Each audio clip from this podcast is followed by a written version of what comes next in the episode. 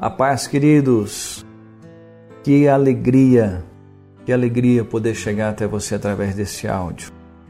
Hoje eu quero te convidar a uma reflexão de 2 Crônicas, capítulo 12, verso 1, onde fala sobre um rei chamado Roboão. A Bíblia diz: tendo Roboão confirmado o reino e havendo-se fortalecido, que pena, deixou a lei do Senhor e com ele todo Israel. Aqui tem uma situação muito grave. Vamos é, nos atentar e prestar atenção, porque isso aqui é muito forte. Atentemos para o que aconteceu com Roboão e vamos aprender. Quando o seu reino se confirmou, quando o seu reino se fortaleceu, ao invés de ele exaltar mais o Senhor, o que, que a Bíblia diz que ele fez? Ele deixou a lei do Senhor. E isso acontece muito infelizmente. O que, que acontece? Quando se precisa de algo, se busca e se busca a Deus com intensidade. Né? E quem busca, encontra. Então a bênção chega.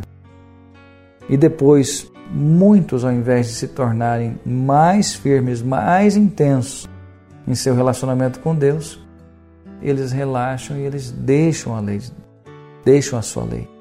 Né? E as consequências, irmãos, queridos, amigos, ela vem. A primeira foi que junto com ele, todo Israel também deixou. Você que está me ouvindo, que tem família, tuas ações refletem dentro da sua família, dentro dos seus relacionamentos. Se você se firmar em Deus, tiver uma vida firme em Deus, teus amigos vão seguir você. Pode demorar um pouco, mas vão fazer. Agora, se você também deixar, uma geração também pode deixar o Senhor, né? Então a primeira consequência foi que todo Israel né, o seguiu e também deixaram a lei. E todo, incluía inclusive seus filhos, incluía seus familiares. E depois disso, o rei do Egito invade Israel.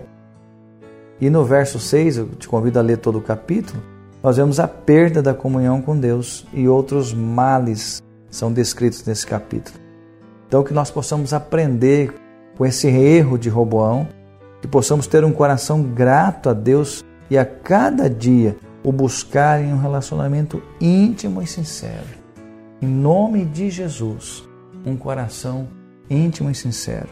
Deixo contigo essa reflexão, deixo orar por você. Deus amado, nos ajude a ter um coração grato, que a cada momento em que nós vamos ver o Senhor fazendo na nossa vida, nós possamos com isso, te agradecer mais, estar mais próximos do Senhor e jamais se afastar do Senhor, Pai. Nos ajude a isso em nome de Jesus. Amém, queridos. Que Deus te abençoe. Amo sua vida.